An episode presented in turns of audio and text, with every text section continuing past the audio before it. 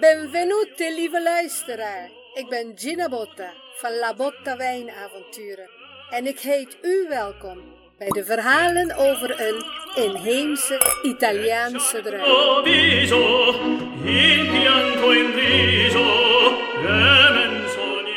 Ciao carissimi. Zoals jullie wellicht weten, ben ik gedurende mijn wijnreizen door Italië constant op zoek naar mooie wijnen, gemaakt van inheemse druiven. Deze druiven dienen op ambachtelijke en kleinschalige wijze gemaakt te worden en het liefst wil ik wijnen die onbekend zijn in Nederland. Ik hou van op onderzoek gaan en van ontdekken. In een eerdere aflevering heb ik ook verteld dat er 600 inheemse druivenrassen officieel staan ingeschreven in het Italiaanse register. Er is voor mij dus veel te doen. En eigenlijk is het niet slim om één druivenras meerdere keren te gaan onderzoeken. En toch doe ik dat wel. Waarom? Onder andere omdat de druivenplanten op verschillende bodems staan. Zoals we eerder hebben besproken, bijvoorbeeld bij de Lambrusco en de vulkaanwijnen, als de samenstelling van de bodems verschilt, zullen de druiven en dus de wijnen ook van elkaar verschillen. En ik wil zien, ruiken en proeven hoe ze verschillen. Ook worden de wijnen door verschillende wijnmakers gemaakt, die elk hun eigen visie en manier van werken hebben. Behalve voor de gangbare manier, kan een wijnboer ook kiezen voor het werken volgens biologische, biodynamische of natuurlijke wijze, of op allerlei combinaties tussen de genoemde vormen. Als we alleen al denken aan het reservoir waarin de druiven fermenteren en rijpen, of het een terracotta-kruik is, of een bak van cement, hout of glas, dat al maakt een groot verschil, ook al worden de wijnen van hetzelfde druivenras gemaakt. Daarom wil ik tijdens mijn wijnreizen de rijpe druiven aan de plant proeven en dan de wijn die ervan wordt gemaakt, zodat ik kan zien, ruiken en proeven wat de methode van de wijnmaker met de originele eigenschappen van de druif heeft gedaan. Ik vind het spannend om één en hetzelfde druivenras uit twee verschillende regio's met elkaar te vergelijken. Helemaal in het geval dat het gaat om een druivenras dat door meerdere regio's geclaimd wordt als eigen. Zoals het druivenras Ciliegiolo, waarvan de regio's Toscane en Umbria beide vinden dat het bij hun hoort. Nu was dat lange tijd niet zo belangrijk, maar sinds kort wel, omdat wijnexperten vaker roepen dat de Ciliegiolo een interessante en veelbelovende druif is, die in het verleden enorm is ondergewaardeerd. Tot dusver wordt het vaak gebruikt als alledaagse wijn of in een blend, terwijl er de laatste tijd vooral van oudere druivenplanten fantastische wijnen gemaakt worden van 100% ciliegiolo. Ciliegiolo? Kleine kers? Andiamo op onderzoek. En zo bezocht ik in augustus 2019 Antonio Camillo, ervaren wijnboer en voorvechter van de Ciliegiolo, die hij op biologische wijze in de Maremma verbouwt. La Maremma is het kustgebied van Toscane aan de Tirreense zee. Het is bij Antonio dat ik voor het eerst Ciliegiolo in de wijngaard heb ontmoet en de wijn ervan heb geproefd.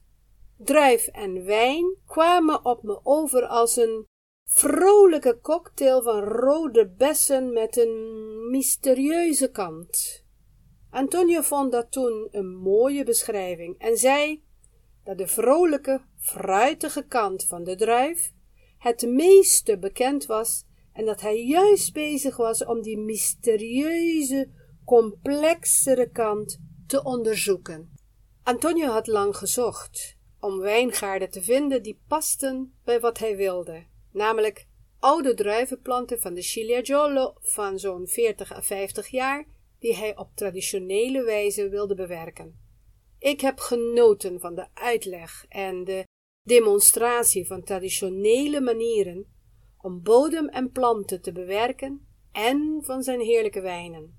Mocht u belangstelling in dit verhaal hebben, ik heb over mijn bezoek van twee jaar geleden aan de Maremma een tweetal blogs geschreven die u kunt vinden op mijn website www.labotawijnavonturen.com.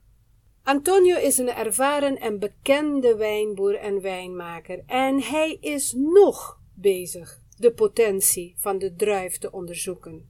Voor mij was dat het teken dat ik ook de Ciliegolo verder moest verkennen. De Ciliegolo wordt voor het eerst genoemd in geschriften van 1600 in de Trattato della coltivazione delle vite e del frutto che se non può cavare, het verdrag van de teelt van de druivenplanten en het fruit en wat je ervan kunt maken. Dit boek gaat over het beschrijven van wijnbouw en wijnmaken en is geschreven door Giovan Vittorio Soderini, gentiluomo fiorentino, oftewel Florentijnse edelman. Soderini schijnt dit geschreven te hebben tijdens ballingschap op het platteland. Wederom een spannend verhaal, want waarom zou een edelman aan het einde van de Italiaanse renaissance in ballingschap zijn op het platteland, ver van het bruisende Florence? Enfin, belangrijk voor het verhaal van vandaag is dat onze druif van de week reeds voorkomt in Toscaanse geschriften van begin 17e eeuw. Het valt dus binnen de definitie van een inheemse druif. Maar daar houdt de zekerheid op, want voor de rest is de geschiedenis van de kleine kers gevuld met speculaties. Het zou dezelfde druif zijn als de bekende inheemse druif Sangiovese. Het zou de ouderplant zijn van Sangiovese. Het zou juist het kind zijn van Sangiovese. Het zou van origine een Spaanse druif zijn, etc. Inmiddels weten we meer door wetenschappelijk onderzoek, maar nog lang niet alles. De Ciliegolo was daarvoor niet belangrijk genoeg. Wat we wel weten, is dat de Ciliegolo een ander druivenras is dan Sangiovese. Het is wel vaak in het verleden aangezien voor Sangiovese, omdat er vele overeenkomsten zijn in de smaak, ook omdat ze zich beide thuis voelen in dezelfde regio's. Er zijn ook duidelijke verschillen, zoals tijdstip van bloei en van rijping van de druiven en gevoeligheid voor schimmels, hitte en droogtebestendigheid. Daarbij heeft de Ciliegolo een intensere rode kleur dan de Sangiovese en zijn de aroma's levendiger. Er zit meer huppelend vroeg in het jaar rood fruit in de geur dan in het aroma van de Sangiovese waarin we ook bloemen en donker later in het jaar fruit ruiken. Waarschijnlijk is dat ook een reden waarom ze vaak in het verleden samen in een blend zijn gebruikt om elkaar aan te vullen. Mijn vervolgonderzoek naar de Ciliegolo bracht me afgelopen augustus naar de regio Umbria. Daar bezocht ik het bedrijf van de familie Pacciaconi. Wederom vignaioli indipendenti, en daarmee willen we zeggen dat ze alles zelf doen, van wijngaard tot en met de verkoop van de wijn. Een typisch familiebedrijf. In de jaren zestig van de vorige eeuw heeft de grootvader het land gekocht met het geld wat hij verdiende als mastro bottaio, een ervaren maker van houten vaten voor de rijping van wijn. Zijn zoon ging in de wijngaarden werken en inmiddels werkt de derde generatie Alessandro ook op de wijnboerderij. De hele familie is op de een of andere manier bij de wijngaard betrokken op een hybride wijze. Ze hebben namelijk ook elders betaald werk. Het werk wat 7,5 hectare wijngaarden, de arbeid in de wijnkelder en de verkoop met zich meebrengt, wordt keurig onderling verdeeld, maar Alessandro is het gezicht van de Cantina Sandonna. Ze verbouwen inheemse, zowel groene als paarse druivenrassen, met uitzondering van een beetje Merlot dat ze gebruiken voor de blend. De nieuwe wijnkelder en proefruimte is door hen zelf ontworpen en helemaal zelf gebouwd. Naast twee banen ook nog een wijnkelder gedeeltelijk in de grond graven en een mooie proefruimte boven bouwen. Hm, Mamma mia. Het is hartje zomer als onze camper bij de wijnkelder van Alessandro parkeert. De wijngaard ligt in zacht, glooiend boerenland op een hoog plateau van 292 meter hoogte. We lopen langs de rijen druivenplanten en we bespreken het verschil in uiterlijk tussen de druiven die in de zon staan en die gedeeltelijk in de schaduw van een grote eikenboom staan. Ik zie gezonde planten, geen irrigatie, geen blauwe druppeltjes van kopersulfaat op de planten. De blaadjes staan wel wat slap. Het is een hete en droge zomer. Veel later, na de oogst, spreek ik Alessandro per telefoon en ik vraag hem hoe het jaar en de oogst van de ciliegio zijn gegaan. Quest'anno, per quanto riguarda il ciliegio, eh, ci sono stati dei problemi dit jaar zijn er vele uitdagingen voor alle druiven geweest. Ook deze wijngaard heeft last gehad van de late vorst in mei, waardoor de Ciliegio 40 à 50 procent minder heeft opgebracht dan normaal. Toen jij kwam, zaten we middenin een maandenlange droogte. De Ciliegio is goed aangepast aan hoge temperaturen en droogte. Dat is het voordeel van een inheemse druif. Dus hebben de druiven daar minder last van gehad. Integendeel, de druiven hebben juist daardoor een grotere concentratie aan suikers gekregen. We verwachten een prachtige wijn van de Ciliegio van 2021. Minder wijn, maar wel van hogere kwaliteit. Alessandro, je vertelde dat jouw familie ongeveer 30 jaar geleden deze wijngaard heeft gekocht. Waarom hebben zij toen en jij nu nog steeds gekozen voor de Ciliegio? Allora, eh, noi siamo partiti con eh, toen mijn grootvader de wijngaard kocht, stonden er reeds Ciliegio planten op.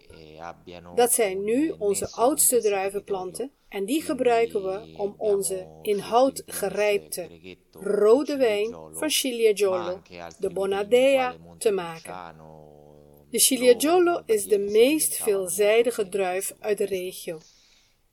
Daarom hebben we later, ongeveer acht jaar geleden, meer ciliegio erbij geplant. We willen de mogelijkheden van deze druif verkennen en omdat we graag werken met druiven die typisch zijn uit onze regio, die goed passen bij onze tradities en eetpatronen. Van deze jongere druivenplanten maken we de fruitige en vriendelijke Narni. In de wijnen van Alessandro proef ik genoemde veelzijdigheid de Narni, 100% Ciliegio uit de jongere wijngaard met fermentatie in roestvrije stalen tanks en rijping in cementen vat en fles is een jonge aromatische rode wijn.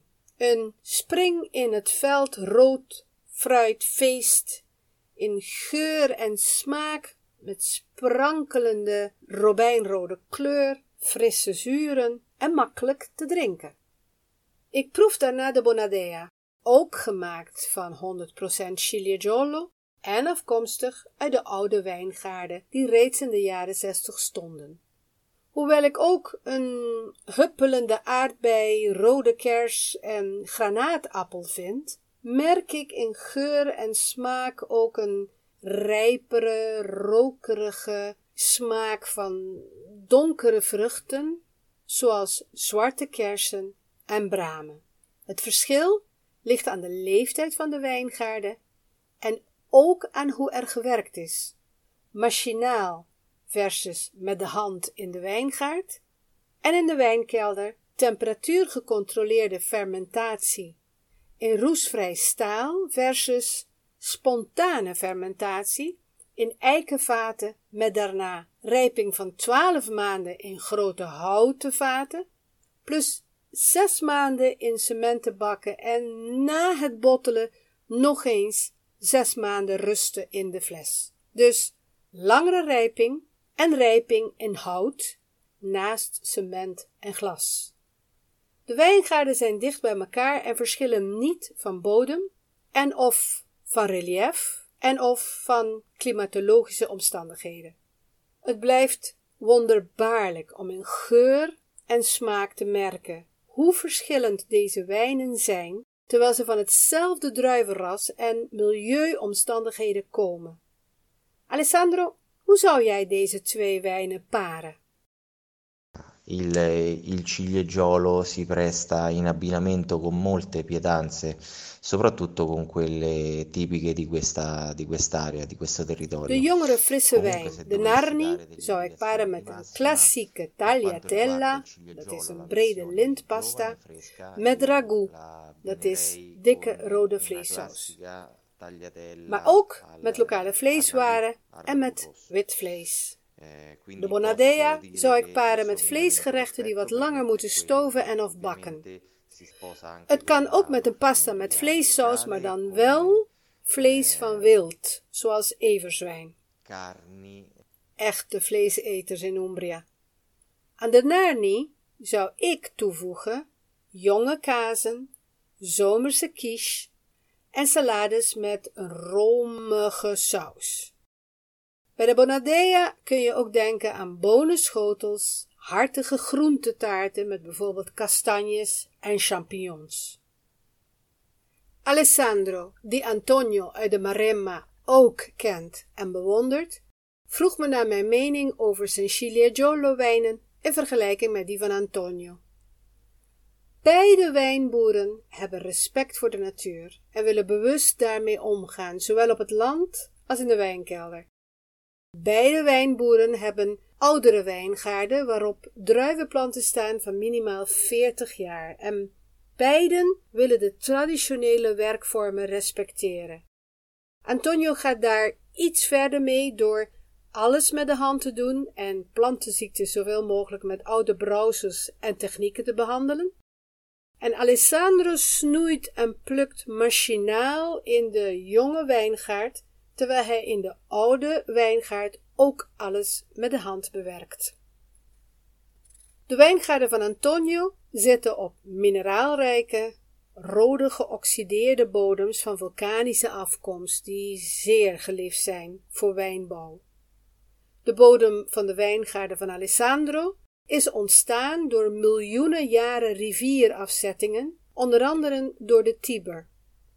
Antonio is een oude vos in de wijnbouw, met bekende wijnmaker als leermeester.